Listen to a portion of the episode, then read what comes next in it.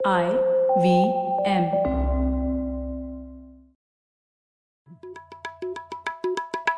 भाई हम हिंदुस्तानियों को बतियाना बड़ा पसंद है। बंगाली में अड्डा उड़िया में खोटी कन्नड़ा में हरटे और हिंदी में पुलियाबाजी। इस कला के लिए हमारी हर भाषा में एक शब्द है। तो प्रणय और मैं तो अक्सर मिलकर पुलियाबाजी करते ही रहते हैं। हमने सोचा कि आपको भी इसमें शामिल कर लिया जाए।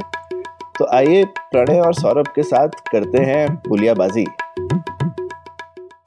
हेलो प्रणय कैसे हैं आप? बस ख्याति मैं तो मज़े में। ख्याति वैसे मैं आपसे कुछ पूछना चाहता था। आप सिंगापुर में रहती हैं तो वहाँ पे ऐसे जो रोज़मर्रा के जीवन की बातें हैं जैसे सरकार से जो आपका इंटरेक्शन होता होगा कचरा उठाओ रोज का सड़क अच्छी होनी चाहिए ये सब तो बहुत बेहतर होगा वहाँ पे कंपेयर टू भारत के शहरों में। पर वो बहुत ज़्यादा पैसे वाला देश भी है तो हम कंपेयर नहीं कर सकते। और वो बहुत छोटा देश भी है ना तो दोनों तो के एंगल से हाँ तो उनकी नहीं नहीं इसीलिए मैं मैं मैं कभी भी सिंगापुर को भारत से कंपेयर नहीं करता लेकिन मैं सिंगापुर को एक भारत के शहर से कंपेयर कर सकता हूँ। हाँ और एक्चुअली काफ़ी लोग ऐसा बोलते हैं कि सिंगापुर ऐसा लगता है काफ़ी बार कि अगर मुंबई अच्छा हो जाए अगर एक मुंबई डेवलप्ड सिटी बन जाए तो कैसा हो सकता है? वो आपको सिंगापुर में दिख सकता है। हाँ इसीलिए हर मिनिस्टर हमेशा यही कहते हैं कि मुंबई को सिंगापुर बनाना है। ये उनका एक ऐसा रेफरेंस पॉइंट रहता है हमेशा। और काफ़ी बार वो सिंगापुर घूम के आते हैं और फिर सिंगापुर से देख के प्रोजेक्ट्स देख के जाते हैं और फिर उसको थोड़ा-सा इंडिया में मतलब वो नहीं पे कॉपी पेस्ट करना चाहिए बट फिर भी कभी-कभी कॉपी पेस्ट भी करते हैं। हाँ जो हाँ हाँ हाँ, जो पता नहीं करना नहीं चाहिए मुझे लगता है बट ठीक है। तो आज हम क्यों ना बात करें कि हमारी सिटीज़ के बारे में ना क्योंकि हमारी सिटीज़ हमने इस बारिश में देखा कि एक के बाद एक हमारी सारी सिटीज़ फ्लड हुई हैं मतलब किसी का भी सबका ही नंबर आ चुका था। बैंगलोर, हम्म पूना, दिल्ली, मुंबई का तो हमेशा रहता ही है। तो ऐसा क्यों है कि हमारा मतलब हमारा गवर्नेंस लोकल लेवल पे काफ़ी लड़खड़ाता हुआ नज़र आता है, ख़ास करके ऐसे सिचुएशंस में तो आपको क्या लगता है यहाँ पे प्रॉब्लम क्या है? हाँ नहीं ये बहुत एक ऐसा मुद्दा है जिससे हर इंसान जो ये सुन रहा होगा एपिसोड वो कनेक्ट कर पाएगा क्योंकि उनके रोज़मर्रा की जीवन की बात है ये और सबको पता है कि हमारे जो शहरी गवर्नेंस है वो काफ़ी टूटी फूटी हुई है इसमें मतलब कोई मैं हम लोग नई बात नहीं कह रहे होंगे। लेकिन खैर अभी हम लोग ये इस बात पर इसलिए चर्चा कर रहे थे क्योंकि इस हमें ये पता था कि कुछ गड़बड़ है लेकिन कितनी गड़बड़ है हमारी सरकारों के पास और ये भी लोगों को पता है कि हमारी जो शहरी सरकार है उनके पास पैसे नहीं है।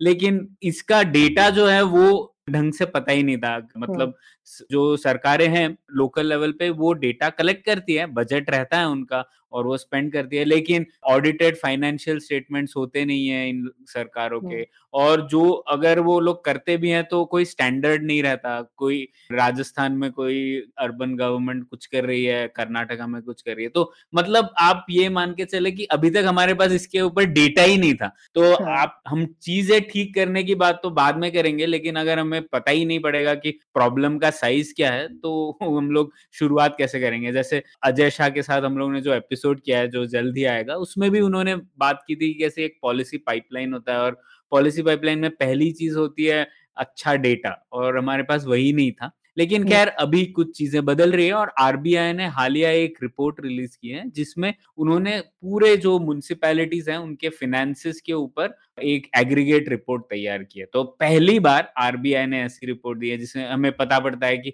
कितनी आय है म्युनिसिपैलिटीज की कितना खर्चा है किस तरीके की आय है। तो ये पहली बार है और मुझे लगा हम लोग को इसके ऊपर चर्चा करनी चाहिए क्योंकि ये इतना महत्वपूर्ण मुद्दा है। मुझे लगता है अगर हम लोग सब चीज़ें ले सरकार की मतलब पॉलिसीज़ को ले तो एक ऐसी पॉलिसी जिससे डिस्प्रपोर्शनेट बेनिफिट मिलेगा वो हुँ, ये है कि अगर हमारा अर्बन गवर्नेंस हम लोग ठीक कर पाए तो हाँ। उस पे चर्चा पुलियाबाजी तो बनती ही बनती है बिल्कुल और डेटा ना होने की वज़ह से हम ज़्यादातर तुक्के चलते हैं ना, जैसे कि हमेशा मुंबई वाले कहते हैं कि मुंबई तो कर रहे हैं वो डेवलप बट क्योंकि लोग बहुत ज़्यादा बाहर से आ जाते हैं इसलिए पैसा कम पड़ जाता है या ऐसे मतलब हम एक पॉइंट आउट नहीं कर पाते कि एग्ज़ैक्टली प्रॉब्लम क्या है। तो ऐसे अभी होपफुली अभी डेटा आ गया है तो कुछ और डिटेल में बात हो पाएगी।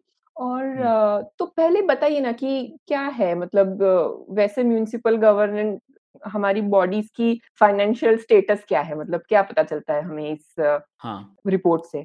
बिल्कुल, तो सबसे पहले यहाँ से शुरुआत करते हैं। आपको क्या लगता है कि भारत में कितनी सरकारें हैं? ये सवाल मैं हमेशा अपनी पब्लिक फाइनेंस क्लास में पूछता हूँ। कितनी तो अंदाज़ा लगाइए हज़ारों में 10, हज़ार, लाख कितनी होंगी? तो हमारी तीन लेवल पे गवर्नमेंट है ना कि एक तो सेंट्रल हाँ, पर सबको सबको है। अगर आप जोड़ दीजिए तो कितनी होंगी? जितनी। म्युनिसिपैलिटीज़ और वो मिला के होंगी शायद हाँ, 4-5 हज़ार हाँ। ऐसे। ढाई लाख से ज़्यादा सरकार है हमारे पास, ढाई लाख। अगर हम लोग सब हाँ, पंचायत और म्युनिसिपैलिटीज़ और पंचायती राज इंस्टीट्यूशन सबको जोड़े तो अच्छा। मतलब ढाई लाख सरकार है। तो इतना बड़ा साइज़ है, है ना? तो इसीलिए मतलब सिंगापुर उनमें से एक होगा मतलब एक बड़ा हिस्सा हो सकता है पर ढाई लाख सरकार है। और एक दिलचस्प बात यह है, इतनी ज़्यादा सरकारें और उनमें से हमको पता ही है कि जो हमारी शहरी सरकारें हैं वो ज़्यादा महत्व रखती हैं अभी आगे जाके क्योंकि ज़्यादा से ज़्यादा लोग शहरों में ही आते हैं। शहरों में डेंसिटी भी ज़्यादा होती है, घनत्व ज़्यादा होता है, तो उनकी जिम्मेदारियाँ भी ज़्यादा होती हैं। लेकिन भारत एक अपवाद है इस मामले में क्योंकि अगर हम लोग देखें अर्थव्यवस्था का कितना हिस्सा नगर पालिकाएँ या महानगर पालिकाएँ खर्च करती हैं, तो इसमें भारत एक बहुत बड़ा अपवाद है। तो जैसे हम लोग अक्सर बातें करते हैं कि हमारी पूरी अर्थव्यवस्था का तकरीबन 1/4 हिस्सा सरकारें खर्च करती हैं, सब सरकारें मिला के। हाँ। तो इस 25% जीडीपी में से आप अंदाज़ा लगाइए जो हमारी म्युनिसिपैलिटीज़ हैं, सभी अर्बन सरकारें मिला के, हाँ, वो हाँ। कितना खर्चा करती होंगी इस जीडीपी का? मेबी 5% करना चाहिए। 1% ओह! ओके। 1% खर्च करती हैं और मतलब मेरा जो रेफ़रेंस पॉइंट है वो अमेरिका या सिंगापुर ये नहीं है। हम लोग हम हाँ। भारत जैसे ही दूसरे देश देखे तो इस रिपोर्ट में भी कहा गया है जैसे कि जो ब्राज़ील है, ब्राज़ील की जो म्युनिसिपल गवर्नमेंट्स है वो उनकी जीडीपी का 7.4% खर्च करती हैं। साउथ अफ्रीका को ले ले तो 6% जीडीपी का अर्बन सरकारें खर्च करती हैं। लेकिन भारत में वो सिर्फ़ एक प्रतिशत है। तो ये सबसे बड़ी कमज़ोरी है हमारी भारत की जो शहरी सरकारें हैं उन उनके पास पैसा ही नहीं है। हाँ। तो ये मैं सबसे पहले कहना चाहूँगा तो अक्सर हम लोग ये डिसेंट्रलाइज़ेशन तो कई सालों से, दशकों से लोग कहते आ रहे हैं और डिसेंट्रलाइज़ेशन पे कई बार लोग कहते हैं कि क्यों करना चाहिए वगैरह-वगैरह। तो अगर हम लोग डिसेंट्रलाइज़ेशन को मतलब विकेंद्रीकरण कहते हैं। विकेंद्रीकरण के तीन मुख्य पैमाने होते हैं। एक होता है राजनीतिक, आर्थिक और प्रशासनिक।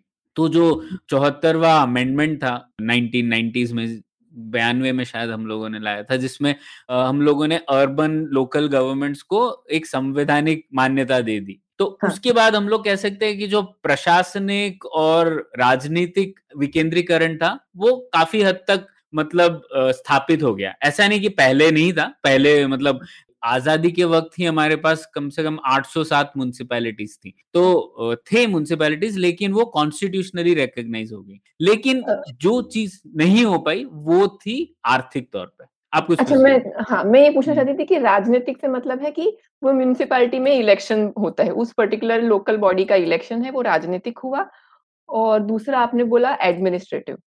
हाँ, तो कि वो प्रशासनिक अपने मतलब डिसीज़न खुद से ले हाँ। सकते हैं, वो।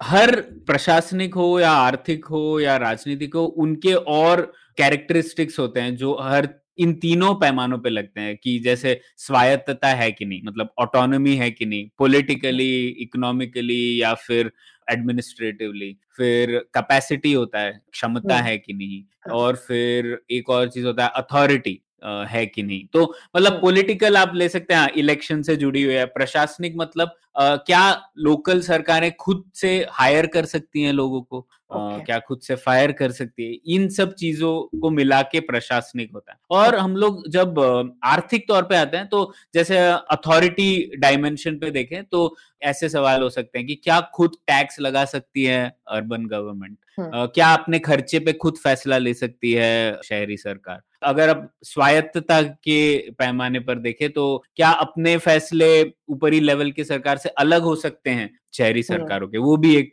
महत्वपूर्ण पैरामीटर है। तो इन सब चीज़ों में आप देखें मैंने एक थोड़ा टेबल बनाया था इसके ऊपर। मैंने देखा कि अगर हम लोग इन तीनों पैमानों पे देखें तो जो आर्थिक पैमाना है वो सबसे कमज़ोर है। सब चीज़ों में हम लोगों ने ठीक नहीं किया। जैसे मैं एक और उदाहरण देता हूँ जो सेवेंटी फोर्थ अमेंडमेंट सबको पता है कि उसकी वजह से कॉन्स्टिट्यूशनल रिकग्निशन हुआ। तो उसमें हम्म। अठारह आइटम्स हैं जो कि कॉन्स्टिट्यूशनली हमने बोला कि वो शहरी सरकार करेंगे। लेकिन ओके इन सब में अठारह जिम्मेदारियाँ हैं एक भी रेवेन्यू रेजिंग पावर नहीं है। मतलब एक भी ऐसी चीज़ नहीं है जिससे कि हम लोग बोल रहे हैं कि यस शहरी हाँ। सरकारों को पैसा भी मिलेगा। तो ये उस तरीके से चीज़ें मैंने आपको बोल दिया आप बहुत सारा काम करो लेकिन हाँ। पैसा जब आपको खर्च करना होगा वो मेरे से हाँ। पूछ के ही करना। तो हाँ। आप कैसे काम करोगे? ठीक हाँ। से। हम्म थोड़ा-सा वो मम्मी देती है ना टिफ़िन बॉक्स जैसा कि भाई पाँच रुपए ही लेकर जा सकते हो और समोसा ही खा लेना। अगर तुम्हें अगर कुछ पिज़्ज़ा खाना है तो तुम्हारे पास पैसे भी नहीं है मम्मी के पास वापस माँगने आना पड़ेगा। उस टाइप ये आप लगता है रियल एग्ज़ाम्पल दे रहे हो आपके बच्चे के साथ आप ऐसे कर रहे हो। हाँ।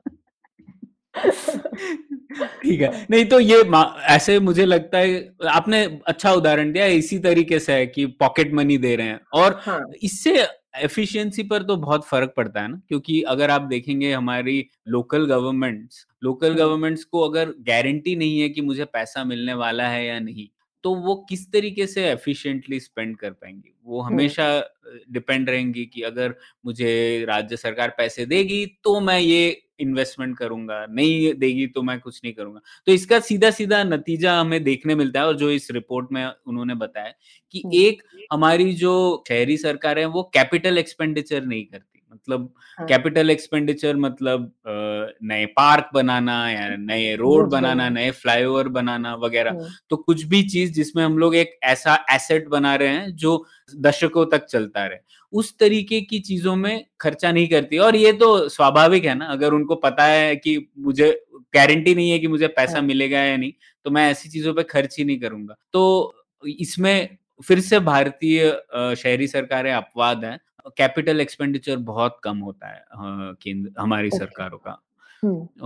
और दूसरा फिर हम हम लोग एक्सपेंडिचर मतलब कितना हाँ। कितना अभी कुछ प्रोपोर्शन आपके दिमाग में है अभी कि रेवेन्यू एक्सपेंडिचर कितना परसेंटेज है? और हाँ नहीं वो एग्जैक्ट नंबर तो रिपोर्ट में मैं भूल गया कितना हाँ नंबर है था लेकिन मैं हम लोग रेवेन्यू का हिस्सा देख सकते हैं जैसे कि अब हम लोग जो भी शहरी सरकारें की आमदनी है उनके तीन हिस्से होते हैं। एक वो खुद से कमा सकती हैं एक उन्हें राज्य सरकार दे सकती है या केंद्र हम्म सरकार दे सकती है और तीसरा वो खुद से बोरोइंग कर सकती है है ना? मतलब हाँ। मार्केट से डेट उठा सकती है। तो ये तीन मुख्य सोर्स हैं। तो उनमें भी हम देखें तो जो मैंने एक प्रतिशत तकरीबन जीडीपी का एक्सपेंडिचर बताया था रेवेन्यू साइड पे अगर हम देखें तो सिर्फ़ 0.2 परसेंट जीडीपी खुद का टैक्स रेवेन्यू है उस एक प्रतिशत में से है ना? सिर्फ़ हम्म। Two zero point two percent उनका खुद से टैक्स रेवेन्यू है शहरी हम्म। सरकारों का। फिर एक और point two percent non tax revenue है मतलब वो जो फ़ीस लगाती हैं चार्जेस लगाती हैं वो पॉइंट टू परसेंट। और तकरीबन zero point three percent transfer से डिपेंड करता है। मतलब ये जो पैसा राज्य सरकार के ऊपर डिपेंडेंट है या केंद्र सरकार दे रही है। और बाकी जो बचा हुआ पैसा है वो बोरोइंग से ये लोग उठाते हैं। तो आप देख सकते हैं अगर मेरे पास इतने कम रेवेन्यू सोर्सेज हैं सिर्फ़ 0.2 परसेंट टैक्स रेवेन्यू है और 0.2 परसेंट नॉन टैक्स रेवेन्यू है तो फिर जो हम लोग हालत देख रहे हैं हमारी शहरी सरकारों की वो काफ़ी आम बात लगती है। हमें चौंकाने वाली नहीं लगनी चाहिए। और इसमें तो रिसेंटली तो घटा है ना जो वो खुद अपनी जो रिसोर्सेज कलेक्ट कर सकती है क्योंकि जब से जीएसटी आया तो ऑक्ट्रॉय भी पूरा बंद हो गया। तो मैं हम्म। पहले एक पुरानी रिपोर्ट पढ़ रही थी आरबीआई की तो उसमें उन्होंने बोला था कि जो सरकारें गुजरात और महाराष्ट्र की सरकार जो उस टाइम ऑक्ट्रॉय अलाउ कर रही थी तो उनके उनकी स्थिति बेटर थी वो ज़्यादा पैसा खर्चा कर पा रहे थे क्योंकि उनके पास वो रेवेन्यू सोर्स था ऑक्ट्रॉय का। तो जब वो भी कम हो गया तो इन अ वे कि उनके जो खुद के टैक्सेस बनाने की खुद से टैक्सेस कलेक्ट करने की क्षमता तो कम हो गई है। और भी एक किस्म से मैं पढ़ रही थी वो बोल रहे हैं कि जो जो स्टेट भी जो उनको ग्रांट्स देती है तो वो काफ़ी सारे स्टेट्स उनके टाइम पे उनके रिलीजेस नहीं करते हैं। मतलब वो अपने फॉर्मूला वगैरह रिपोर्ट्स बनाने में बहुत टाइम लगा देते हैं और फिर उस हिसाब से डिवोल्यूशन होने में बहुत टाइम चला जाता है वो भी एक हाँ। बिल्कुल तो ख्याति अगर हम देखें तो आज़ादी के टाइम पर जैसा इस रिपोर्ट में उन्होंने आज़ादी के टाइम हमारे शहरी सरकारों की कितना हिस्सा उनकी आमदनी का वो खुद से रेस कर रही थी ये भी दिया तो उस टाइम हाँ। पर कब तकरीबन साठ प्रतिशत उनकी खुद की आमदनी का हिस्सा वो खुद कलेक्ट कर रही थी और हाँ। अब वो जाके सिर्फ़ अराउंड चालीस प्रतिशत हो गया तो वो घट गया है काफ़ी टाइम से हम्म। तो ऑक्ट्रॉय के बारे में मैं ये कहूँगा कि ये भी एक ट्रेड ऑफ़ है ना जैसे ऑक्ट्रॉय हाँ। था ठीक है लोकल सरकारें कमा रही थी लेकिन उसकी वजह से कोई भी बिज़नेस को अगर शहर के अंदर आना है ट्रांसपोर्ट करना है हाँ। तो ऑक्ट्रॉय नाके होते थे नाके हाँ, पर. वेट करना पड़ता था उसका कितना खर्चा था एक मार्केट नहीं था तो एक ट्रेड ऑफ़ है तो मैं ये कहूँगा हाँ ऑक्ट्रॉय मुझे नहीं लगता होना चाहिए तो अच्छी बात है ऑक्ट्रॉय चला गया लेकिन हाँ मैं बस बता रही हूँ कि अभी रिसेंटली और कम हुआ है उस हाँ बिल्कुल तो ये ऑक्ट्रॉय की बजाय हमें कॉम्पनसेट करना चाहिए था तो शायद हाँ. जैसे एडवर्टाइजमेंट टैक्सेस हैं या फिर जीएसटी का ही जैसे जीएसटी में आप देखते हैं अगर आपके बिल पे एक एस होता है और एक सीजीएसटी होता है हम्म। लेकिन लोकल गवर्नमेंट के लिए कोई जीएसटी नहीं होता। हाँ. तो लोकल गवर्नमेंट को तो कुछ नहीं मिल रहा है इससे जीएसटी की वजह से। तो स्टेट गवर्नमेंट जितना डिसाइड करती है वो मिल रहा है। तो ये एक बहुत बड़ी बात है और कई लोगों ने इसके ऊपर लिखा है कि जिस तरीके से स्टेट गवर्नमेंट और सेंट्रल गवर्नमेंट शेयर कर रही है जीएसटी का आमदनी वैसी एक फिक्स्ड प्रतिशत शेयर होना चाहिए लोकल गवर्नमेंट के साथ ही। जैसे कि बात चल रही थी मुंबई और महाराष्ट्र सरकार के बीच की एसजीएसटी का कुछ तीन चार पाँच प्रतिशत हिस्सा डायरेक्टली और प्रेडिक्टेबली मुंबई गवर्नमेंट को जाएगा। तो ऐसी कुछ करने की ज़रूरत है, नहीं तो यही मामला होगा कि खैरात पे डिपेंडेंट है शहरी सरकार, राज्य सरकार की। और जब उनकी मर्ज़ी होगी, तब अर्बन गवर्नमेंट्स को पैसा मिलेगा, जो कि काफ़ी खराब बात है। तो इसमें फिर आगे मतलब और क्या हो सकता है कि ये उनके रेवेन्यू सोर्सेस कम हो रहे हैं तो ऑल्टरनेट क्या बन सकता है? मतलब इसमें कुछ सजेशंस हैं इस रिपोर्ट में? हाँ बिल्कुल तो इस रिपोर्ट में भी सजेशन है और मैंने भी इसमें लिखा था क्योंकि मैं बैंगलोर के म्यूनिसिपल कॉरपोरेशन की जो आर्थिक हालत है, उस पर स्टडी कर रहा था। लेकिन चार पाँच चीज़ें हैं जो शायद कई शहरों पे लागू होती है। तो एक तो नॉन टैक्स रेवेन्यू तो जैसे कि अक्सर लोग अब टैक्स रेवेन्यू नई टैक्सेस तो रेज नहीं कर सकते क्योंकि जीएसटी आ गया। लोकल गवर्नमेंट सिर्फ़ इतना कर सकती है कि ज़्यादा से ज़्यादा इकोनॉमिक एक्टिविटी उनके शहरों में हो तो ज़्यादा इकोनॉमिक एक्टिविटी होगी तो उनके पास पैसा भी ज़्यादा आएगा। सिर्फ़ वही कर सकती है लेकिन नया टैक्स नहीं ला सकते तो हम्म। एक ये चीज़ है। तो दूसरी जो रेवेन्यू हैंडल है नॉन टैक्स रेवेन्यू इसको ठीक करना काफ़ी ज़रूरी है। तो नॉन टैक्स रेवेन्यू मतलब क्या? फ़ीस सरचार्ज ये तो ऐसी कई चीज़ें हैं जो हमें पता है हमारी सरकारें फ्री में देती है जो कि नहीं फ्री होनी चाहिए। जैसे कि पार्किंग चार्ज है जो सिंगापुर में तो होगा काफ़ी तगड़ा पार्किंग चार्ज होगा कारों का सेंट्रल बिज़नेस डिस्ट्रिक्ट। हाँ सेंट्रल बिज़नेस डिस्ट्रिक्ट में तो आप एंटर करते ही तो ऑटोमेटिकली आपको अंदर जाने का भी एक चार्ज लग जाता है उस गाड़ी हाँ, पे। हाँ. और उन्होंने तो गाड़ियों के ऊपर ही लगा दिया है कि आप ज़्यादा गाड़ी यहाँ खरीद बनाए हम उन्होंने ज़ीरो ग्रोथ इन कार्स का पॉलिसी हाँ, पर हाँ, उसके लिए उनके हाँ, पास अच्छा वो भी है। तो खैर पब्लिक हाँ लेकिन वही जो जो आपने बोला वो कंजेशन टैक्स है एक तरह का हाँ, कि हाँ. अंदर आते ही आपको फ़ी देनी पड़ रही है। तो भारत के तो कई शहरों में सेंट्रल बिज़नेस डिस्ट्रिक्ट में पार्किंग भी फ्री होती है या उसका पैसा ही नहीं लेती गवर्नमेंट तो वो एक चीज़ ज़रूरी है। तो ऐसे कई सारे नॉन टैक्स सोर्सेज हैं जिनको ठीक करे तो वो भी हिस्सा काफ़ी छोटा है। जैसे हम लोगों ने बोला, सिर्फ़ point two percent of GDP वो इस तरीके से आ रहा है। मतलब तकरीबन बीस प्रतिशत उनकी आमदनी का हिस्सा नॉन टैक्स रेवेन्यू से तो वो बढ़ा सकते हैं हम लोग आसानी से। एक वो है। दूसरा ये सोल्यूशन राज्य सरकारों को करना पड़ेगा जैसे हम लोग हमेशा फाइनेंस कमीशन की बात करते हैं तो यूनियन फाइनेंस कमीशन की बात हम काफ़ी करते हैं लेकिन जो राज्य सरकार के लेवल पर भी एक फाइनेंस कमीशन होने की ज़रूरत है लेकिन वो कुछ सरकारें करती हैं कुछ नहीं करती हैं और वो आज तक ठीक नहीं कर पा रहे कुछ सरकारें तो अभी तक पहले फाइनेंस कमीशन पर ही है जो कि अच्छा। हम लोग पंद्रहवें यूनियन फाइनेंस कमीशन पर है हाँ। लेकिन स्टेट फाइनेंस कमीशन कुछ राज्य सरकारें पांचवे फाइनेंस कमीशन पर है हाँ. कुछ चौथे पे कुछ तीसरे पे तो ये जब तक नहीं होगा तो जैसे हमें पता है फाइनेंस कमीशन क्या तय करती है कि कितना जो टोटल रेवेन्यू है यूनियन गवर्नमेंट कलेक्ट कर रही है टैक्सेस से वो किस तरीके से बांटा जाएगा सारे राज्यों के बीच में और केंद्र और राज्य के बीच में। ये दोनों डिटरमिन करती है। वर्टिकल डेवोल्यूशन हॉरिजॉन्टल डेवोल्यूशन वैसा ही राज्य सरकार के लेवल पर भी होना चाहिए कि कर्नाटक सरकार डिसाइड करेगी रायचूर को कितना मिलेगा मैसूरू को कितना मिलेगा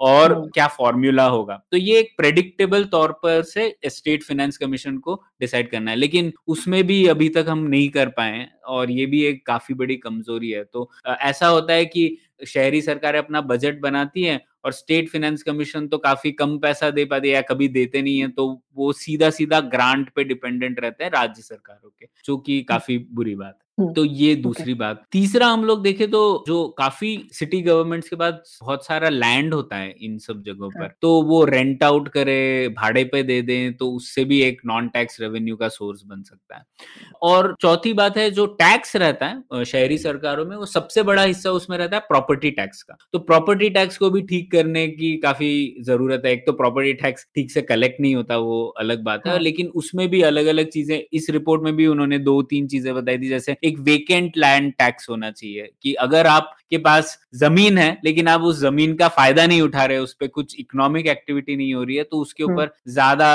रेट का टैक्स होना चाहिए या। फिर ज़मीन पे ज़्यादा टैक्स होना चाहिए कंपेयर टू बिल्डिंग्स तो ऐसी कुछ चीज़ें उन्होंने बताई है खैर लेकिन ये इन सब पर डिस्कशन होना ज़रूरी है लेकिन सबसे पहली बात है कि डेटा ही नहीं था अपने पास अब पहली बार डेटा है जो कि और एक चीज़ है जैसे स्टैम्प ड्यूटी आपको पता है कि स्टैम्प ड्यूटी हम लोग देते हैं जब भी कुछ फ्लैट खरीदते हैं या प्लॉट खरीदते हैं। लेकिन ये स्टैम्प ड्यूटी भी स्टेट गवर्नमेंट्स को जाती है, शहरी सरकारों को नहीं जाती। और फिर तो इसमें भी लोग बोलते हैं कि जैसे स्टैम्प ड्यूटी का सीधा सीधा एक प्रतिशत शेयर डिसाइड होना चाहिए तो काफ़ी स्वाभाविक सा लगता है, लेकिन वो भी अभी नहीं है। और चौथा जीएसटी शेयर जो है, वो भी डिटरमिन होना चाहिए कि आप अगर राज्य सरकार और शहरी सरकार के बीच किस तरह शेयर होगा ये।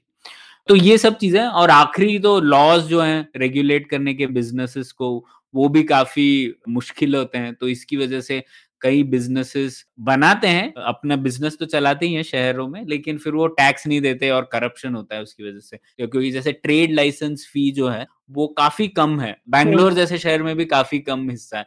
तो अगर हम लोग वो लॉस सिंप्लीफाई करेंगे तो ज़्यादा ट्रेड लाइसेंस लोग मतलब औपचारिक तौर से पे करेंगे और वो सरकार के इनकम स्टेटमेंट है उसमें दर्शाया जाएगा। तो ये सब चीज़ें हैं जो ये रिपोर्ट भी बताती है और काफ़ी लोगों ने इसके ऊपर लिखा भी है, लेकिन हम लोग काफ़ी दूर हैं वो सब इम्प्लीमेंट करने इसमें मैं एक कुछ जोड़ना चाहती थी। मैं पढ़ रही थी कि फिफ्टींथ फाइनेंस कमीशन ने इस टाइम कुछ, उन्होंने अभी अपना जो शेयर है लोकल अर्बन बॉडीज के लिए वो बढ़ाया है और उन्होंने एक इंटरेस्टिंग दो कंडीशंस लगाई है उसके साथ कि ग्राम पंचायत वाली जो लेवल की बॉडीज हैं, उसमें से कम से कम 25 परसेंट बॉडीज को अपने ऑडिटेड रिजल्ट्स अपनी ऑडिटेड अकाउंट्स और या तो पिछले साल के प्रोविजनल अकाउंट्स ऑनलाइन रखने पड़ेंगे तभी उस स्टेट को वो ग्रांट जो एडिशनल ग्रांट है वो मिल पाएगी। ताकि वो मतलब बेसिकली वो पुश कर रहे हैं स्टेट्स को कि तुम अपने ये हिसाब किताब थोड़ा ठीक करो और उस ऑनलाइन रखो थोड़ी ट्रांसपेरेंसी बढ़ाओ। तो उन्होंने इस ग्रांट को उसके साथ थोड़ा जोड़ा है।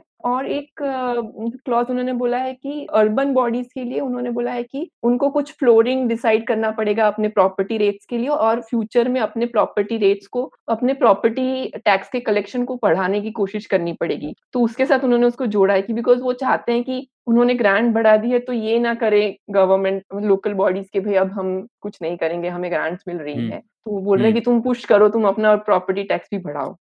और इंटरेस्टिंगली मैं थोड़ा सा ये भी देख रही थी कि यही रिपोर्ट में कुछ कुछ टेबल्स दिए थे बाकी कि स्टेट वाइज उनके कहाँ कहाँ एक्सपेंडिचर और कहाँ का रेवेन्यू कलेक्शन है। तो उसमें देख रही थी बहुत सारे स्टेट में वाटर जैसे हम ये पिछले टाइम डिस्कस कर रहे थे कुछ पुलियाबाजी एपिसोड पहले कि वाटर का तो काफ़ी उसमें वाटर का बिल्कुल रिचार्ज नहीं था वाटर और सैनिटेशन के। कोई कलेक्शन ही। नहीं हो रहा था। तो कहीं ना कहीं मुझे लगता है कि धीरे धीरे स्टेट्स को उस जो स्टेट्स नहीं कलेक्ट कर रहे हैं उनको वो भी एक तरीके हैं उनके लिए धीरे धीरे लगाने के लिए। हाँ बिल्कुल नॉन टैक्स रेवेन्यू बढ़ाने की काफ़ी ज़रूरत है। हर चीज़ की मतलब अगर कमी होगी उसकी तो उसके ऊपर एक कीमत लगाना ज़रूरी है नहीं तो उसकी वेस्टेज होती है। तो पता है हमें इकोनॉमिक्स की वजह से। तो एक अच्छा प्रिंसिपल जो लोग कहते हैं अर्बन लोकल फाइनेंस में कि तीन सर्कल आप माने those who decide those who pay and those who benefit तो इन तीनों में जितना ज़्यादा ओवरलैप होगा उतनी ज़्यादा बेहतर अवस्था होती है। तो अभी की हालत तो अलग है ना कोई और ही पे कर रहा है कोई और डिसाइड कर रहा है और बेनिफिट उसका किसी और को मिल रहा है तो उस वजह से चीज़ें गड़बड़ होती है। तो इसीलिए लोग कहते हैं कि लोकल तौर पे अगर लोग अपने सर्विसेज़ को खुद पे कर रहे हैं तो हम्म। फिर सीधी सीधी बात है ना अगर मुझे फ़ायदा मिल रहा है और मैं पे कर रहा हूँ तो मैं उस पर ज़्यादा ध्यान भी दूँगा। हाँ। तो और वो अर्बन बॉडी के पास भी ज़्यादा सस्टेनेबल सोर्स ऑफ़ रेवेन्यू होगा और वो मोर प्रडिक्टेबल तरीके से फिर अपना प्लानिंग कर पाएगी और हमें बेटर सुविधा पहुँचा पाएगी। तो इसी नोट पे हम अपनी पुलियाबाजी आज एंड करते हैं।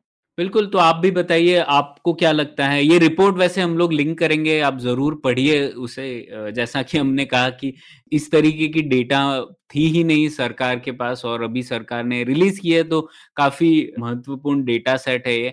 और आरबीआई ने ये भी कहा है कि ये वार्षिक तौर पर रिलीज़ करेंगे वो। तो साल दर साल जब ये डेटा आएगा तो हमें पता पड़ेगा कि कहाँ पर खामियाँ हैं और कैसे हमारी शहरी सरकारों को और सुदृढ़ किया जा सकता है। तो आप भी पढ़िए, बताइए और पुलियाबाजी से जुड़े रहिए। शुक्रिया। उम्मीद है आपको भी मज़ा आया। यह पॉडकास्ट संभव हो पाया है तक्षशिला इंस्टीट्यूशन के सपोर्ट के कारण। तक्षशिला पब्लिक पॉलिसी में शिक्षा और अनुसंधान के लिए स्थापित एक स्वतंत्र संस्था है। आप दुनिया के किसी भी कोने में हो, आपकी उम्र कुछ भी हो, अगर आप पब्लिक पॉलिसी विदेश नीति या टेक्नोलॉजी गवर्नेंस में रुचि रखते हैं तो तक्षशिला की website Takshashila dot org dot in पर उनके कोर्सेज को ज़रूर चेक कीजिए। और अगर आप पुलियाबाजी में शामिल होना चाहते हैं तो हमसे कनेक्ट कीजिए Puliyabaazi at Gmail dot com पर या फिर एट पुलियाबाजी ट्विटर पर। शुक्रिया।